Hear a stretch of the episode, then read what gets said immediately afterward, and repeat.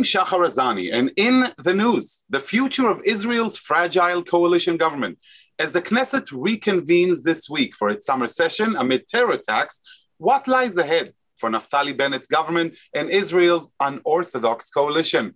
To enlighten us on this issue and so much more, I'm absolutely thrilled to have with us all the way from Tel Aviv in Israel, Carrie Keller Lynn, political correspondent for the Times of Israel.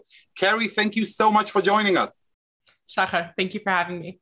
So this is a consequential week for Israel's coalition. There are votes of no confidence that are expected this week, a vote to dissolve the Knesset. Explain to us a little bit about what's going to transpire this week and what does it all mean? Yeah, Shachar, I'm going to frame that a little bit higher, if that's okay. About a month ago, Israel's very fragile coalition that was sitting at a slim 61 to 59 seat majority completely lost it. It now sits at parity with the coalition when the coalition's own whip, the person entrusted to hold the coalition together, her name is Idit Silman. She's from the Prime Minister's Yamina party, quit the coalition in a very unexpected move. And ever since then, this past month, which is usually sort of a time for recess, a time that members of the Knesset go on vacation, has been incredibly politically tense as everyone is watching to see what will happen with Israel's coalition. Will Naftali Bennett's government survive, or will the Likud-led opposition take it down? And what we're going to see this week are two more moves led by the Likud in its quest. Before we dive into the week, let me understand what you said. So currently, after Silman quit the coalition, we're talking about a 60-60 power sharing in the Knesset, 60 coalition, 60 opposition. That means no majority. It means no majority, but it's even more complicated than that, because these are not unified blocks of 60 and 60. Right now, the coalition's counting 60, but it's really closer to 56 because one of the coalition parties has taken a timeout. We can get into that later. And on the opposition, it's not really 60, it's more like 54, because one of the opposition parties, the Joint List, does not sit with the rest of the right religious bloc. So it's 60-60, but really 56 plus 4 and 54 plus 6. Wow, amazing. So talk to us about this week. So if we're going to look at it from the opposition's point of view, that 54 plus 6 bloc, there is discussion that perhaps the opposition sees that it would be time to bring a law to dissolve the Knesset. Taking this one step further back, this is one of the opposition's three options to topple this government. Option number one, as we just mentioned, there could be a potential law to dissolve the government. Option number two would be putting forward a different government from within the current coalition. And option number three would be waiting until a point in 2023 by which the Knesset needs to pass its state budget. Otherwise, it would dissolve itself. So we're speaking about option number one right now. Uncertain whether or not the opposition will actually put forward this law to dissolve the Knesset, and there are a couple of reasons why. The first, mechanics of the law. It is considered a private bill, and as a private bill, it needs to pass four different stages of legislation in order to be accepted as a law. The first stage as a private bill is called a preliminary reading, and that's what would happen on Wednesday. A preliminary reading on this type of law doesn't need 61 members of Knesset to dissolve the Knesset. It just needs a simple majority, meaning more opposition members would need to vote for the law than not. The issue is, if it does not pass, if the opposition does not succeed in wrangling more votes than the coalition this time, it's taken off the agenda for 6 months. The opposition cannot bring it back. So it's a bit of a gamble because, as we mentioned earlier, Ra'am is currently sitting out with its four seats. Its leader, Mansour Abbas, is actually abroad on holiday at the moment. They've said they will not participate in coalition activities for this week. So the opposition thinks we might have a chance. On the other hand, if they're not 100% sure of this chance, they might lose their opportunity to use this tool for the next 6 months. But Carrie, this is just a preliminary reading, right? This is just preliminary vote. Even if it passes, what happens then? If it passes the preliminary vote, it goes through another process by which it's prepared for its first reading, really the second, but it's called a first reading. It needs to pass another vote, or it can also get the 6 month penalty if it doesn't pass its first reading. So it needs to pass preliminary and its first reading. And then once it crosses the hurdle of the first reading, then you do a second and a third. And once it passes its third reading, which for a dissolution of the Knesset law requires 61 member majority, then it would become a law. And that process can take several weeks to a month, even if it were to pass on Wednesday. So at the end of the process, this kind of resolution would require 61 votes to pass. At the end. At the end. And from hearing everything that you were saying now, we all understand the meaning of this number. So we spoke about option one. Elaborate a little bit about the other options, the vote of no confidence or alternative government. How does that work? Well, let's start with the least interesting. Waiting until 2023 to have a state budget fail.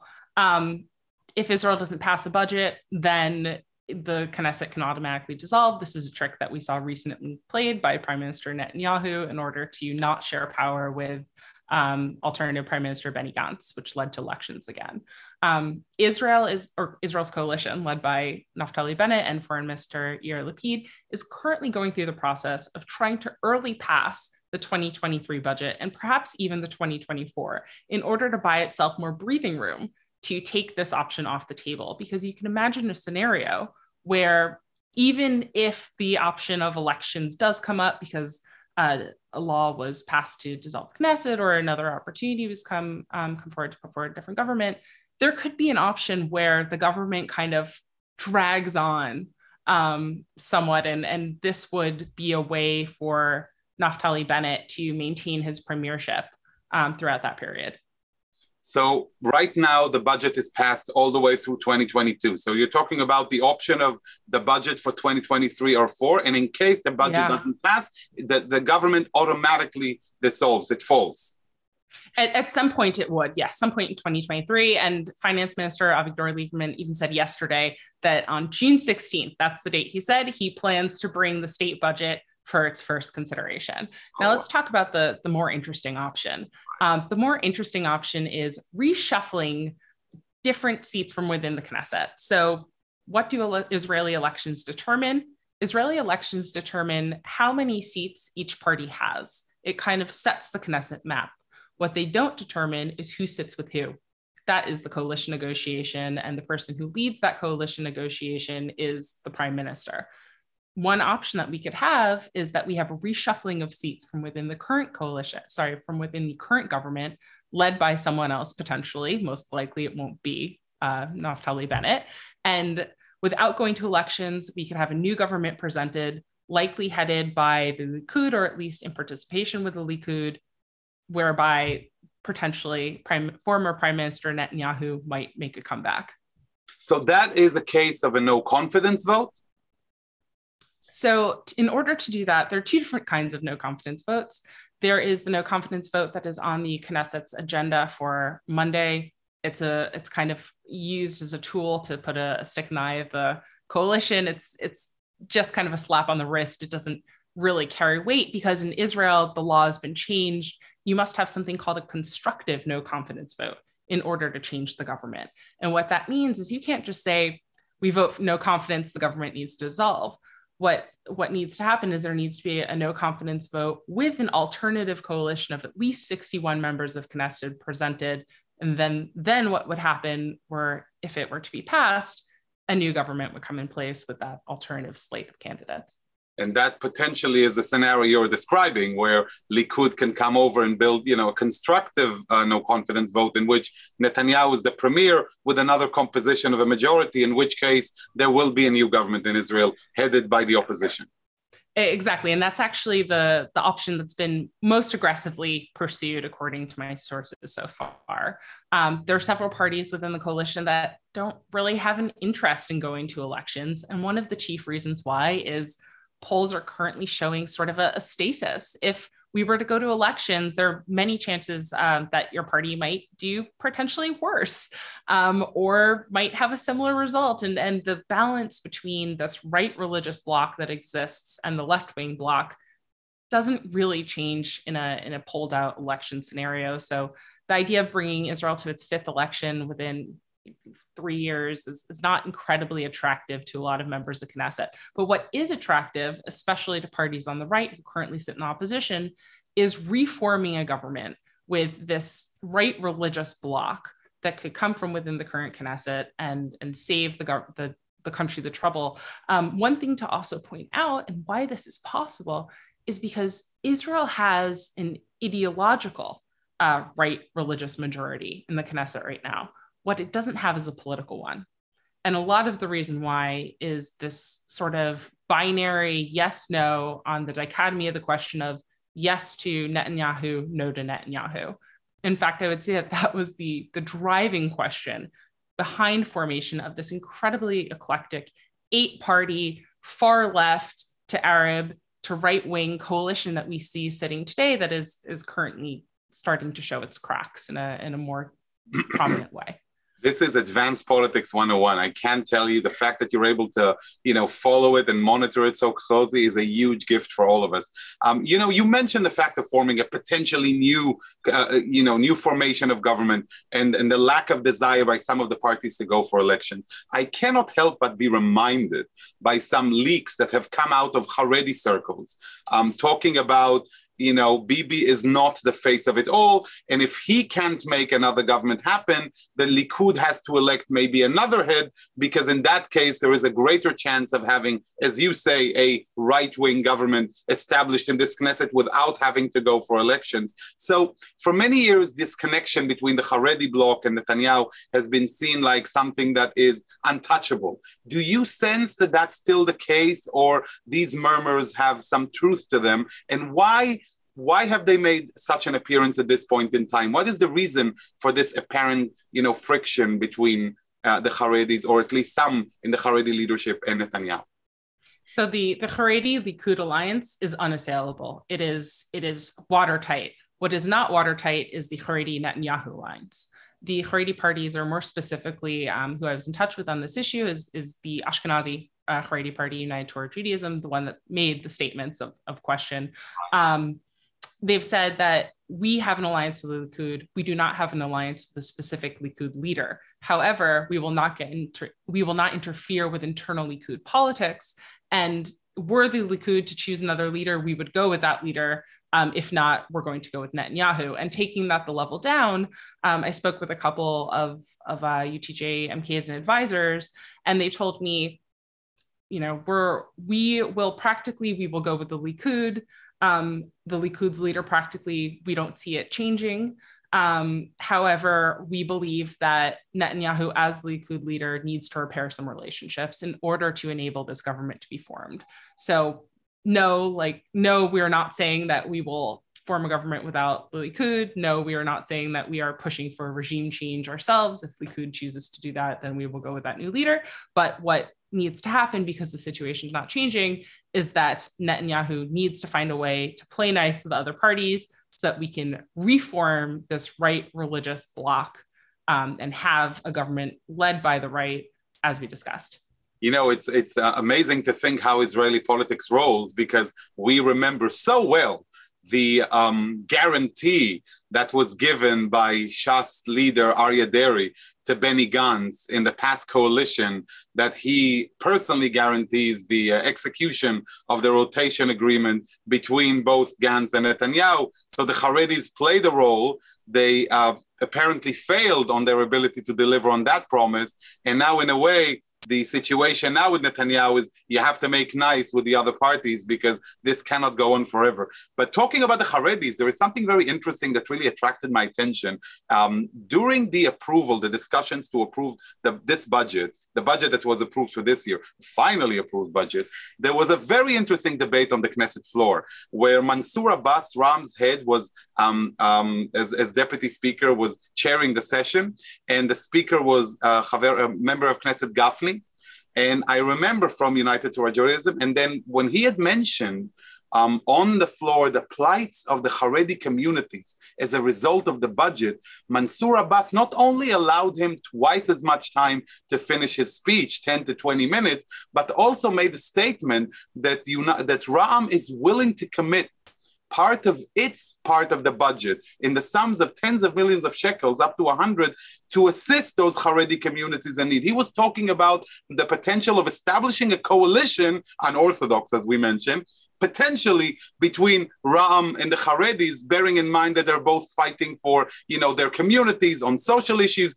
Do you think that this is even possible, to see such a collaboration between the Haredis and Mansour Abbas's Ra'am, or not at all? Well, we've seen this before. We've seen collaborations between Arab parties and Haredi parties on very particular acute issues. Do I think that we'll see some sort of collaboration that means leading to a reshuffling of Israel's political map? No.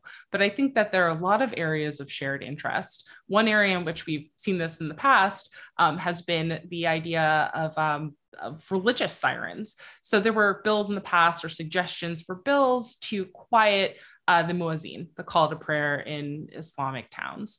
And the Haredim actually came out against it because they said, okay, well, the muezzin first, the Shabbat sirens next. And in Israel, there are sirens that will blast in religious towns and cities that let you know that Shabbat is coming. And so there are areas in which they see their interests overlapping, and social support is definitely one of them. Incredible. You gotta love Israeli politics. And we've touched on Ra'am and Mansour Abbas. So let me ask you right out, Carrie, has this experiment of including the Arabs in the coalition, has it failed? Is it a success, or we're still on the fence? Well, I'll quote Mansour Abbas himself, it's a process. That's something that he's said to me about it. And, you know, the question of whether or not it's failed is actually, we're hearing it on the Hebrew-speaking side of Israeli politics. It's much more a burning question on the Arabic side speaking of Israeli politics. And it really speaks this deep split within Ra'am itself right now, whereas some of the party still supports Mansour Abbas's big political experiment. We have to remind ourselves. This was pioneering. He not only took an Islamist Arab party for the first time into the coalition, he said, we are going to put the Palestinian national agenda to the side, and we're going to focus on civil wins. Has he delivered to this point? Not so much. He has budgeted a very large amount of money, but actually on the ground results have not been seen for a number of reasons, some within his control and some without. And so there's this split within Ra'am where some people say, yes, we need to give this more time. And then there's a dissenting faction which says, no, we've done was give. We've enabled this coalition to happen. We've suffered our, you know, we've had to sacrifice our own morals for it, whether it be the citizenship law, which the Arab Street will call the family reunification law, which is an annually renewed measure that prevents most Palestinians who marry Israelis from getting Israeli permanent residency, whether it be that, or it be just sitting in a coalition that, you know, while the riots and the violence, the conflict and the disputes over the Temple Mount or Al-Aqsa over the past month. And that was actually the turning point, I would say, where pressures within Ra'am itself became too great to ignore. And Ra'am is the political arm of the Southern Islamic Movement, which has a Shura Council, which guides it. And about 3 weeks ago, Ra'am Shura Council said, enough is enough. And Mansour Abbas declared a freeze or a timeout on coalition membership. And we're still trying to find our way back to integrating Ra'am in the coalition or not. You know, we go back to the vote you mentioned before of how come potentially they might have a majority, because we're at the 56+4 situation where Ra'am is still supposedly on the fence. It's also worthwhile to remember, Carrie, that it wasn't Naftali Bennett. I mean, he wasn't the first, and neither was Lapid who brought Ra'am in. I mean, I specifically remember the spectacle, the visual of Prime Minister Netanyahu appointing Mansour Abbas to chair the Knesset Committee on Fighting the Crime Wave in the Arab sector in Israel, as well as his inaugural debut when the prime minister himself came to honor Mansour Abbas at that Knesset session. Do you remember that? I do, and I would say even more than that. I spoke with someone from Yamina today who was like, you need to remember, not that anyone could forget because it's constantly said, the person who koshered Mansour Abbas in Israeli politics was Netanyahu and his Likud party, by first opening this idea of negotiating with Ra'am to join the coalition back last year when the last election happened. Right. I even go back one step further when Benny Gantz had the potential of establishing a government with the support of the Arabs, and immediately the discussion was it's illegitimate, how could you do this? And then we find ourselves in this situation, which again is super interesting just to see in which directions this might evolve. I want to ask you one more thing that may resonate with American Jewish audiences and here in the US. There has been a lot of chatter about the reforms in the religious services propagated by Matan Kahana, in many ways Naftali Bennett's right-hand man. How do you view these reforms? What kind of role did they play in the stability of the coalition? So when I said we have a right religious coalition earlier, there are a couple of different kinds of religious parties in that mix. There are two Haredi parties, and then there is a party called Religious Zionism, which is sort of the religious Zionist party. It's the Orthodox Zionist party. And there are very different ways of seeing these reforms between the Haredi parties and Religious Zionism. And Yamina is a religious Zionist party at its core. Matan Kahana's reforms were to broaden the scope of Orthodox Judaism within the Rabbanut, Israel's Rabbanut, within kosher, opening up kosher certification to include a different certification provider, which was another Orthodox provider. All of Matan Kahana's reforms have been within the guise of Orthodox Judaism, but not within the guise of Haredi Judaism, and have taken power away, or would take power away, from the current Haredi powers that be. So they have been very unpopular with the Haredi parties, but actually are quite popular with many other Jews. Right. And then at the same time, the same reforms are grounds for attacks against Kahana from the side of the Haredi parties. I remember the discussion in the Knesset where Matan Kahana was speaking and was telling the Haredis, were you praying in an ambush as you were fighting for Israel as part of the IDF, or was I? Which is the real Kiddush Hashem? Again, Israeli politics is like the gift that does not stop giving. I'll ask you the question that everybody has in mind, and I know it's a very difficult one to answer, but personally, what are your expectations as far as the survivability of this coalition? Do you think Bennett's government will survive the summer session and go into the lengthier summer leave, or do you expect it to be toppled in the next couple of months? How do you see it, and what are you hearing from the direction of the players in the field? There are so many factors at play. I'm going to disappoint you. I won't give you a prediction, but I will say that other people tell me that there is a good chance that it will survive the 10-week summer session. Now, saying that it's a good chance that it would survive the 10-week summer session is very different than saying the government will survive. So we'll start with that. I don't think anyone is speaking about this government having any sort of appreciable ability to live out its term. Factors at play. Ra'am is one factor at play. Another factor at play is the prime minister's own Yamina party. During the session, he lost Idit Silman from the coalition, and then he declared another member of his party, someone named Amichai Shikli, a defector. So Amichai Shikli never sat with the coalition. He actually voted against its investiture in last June, but he's now been officially removed from Yamina. Yamina has had a bleed, and the question is whether that bleed will continue or the party has succeeded in staunching it.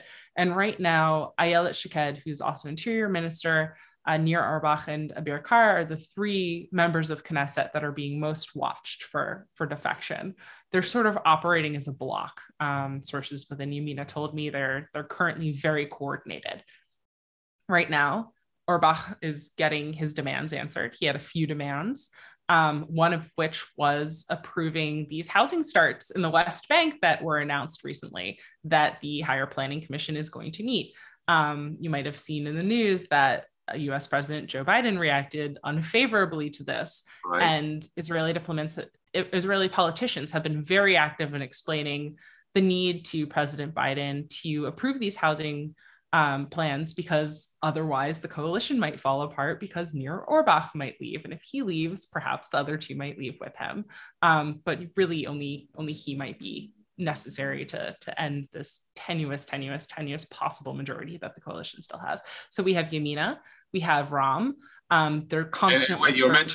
You're mentioning U.S. President Biden, so we have to also mention the fact that there is here a formidable head of opposition that is not necessarily very much favored by the American administration, i.e. Benjamin Netanyahu, hence the supposed understanding that the Israeli government is hoping to achieve with the Biden administration. But it's also worthwhile to remember that it was during then Vice President's visit in Jerusalem, Joe Biden, that there was another building that was announced in the course of the visit, which also caused a little bit of a skirmish with the Obama administration, right, Carrie? Right.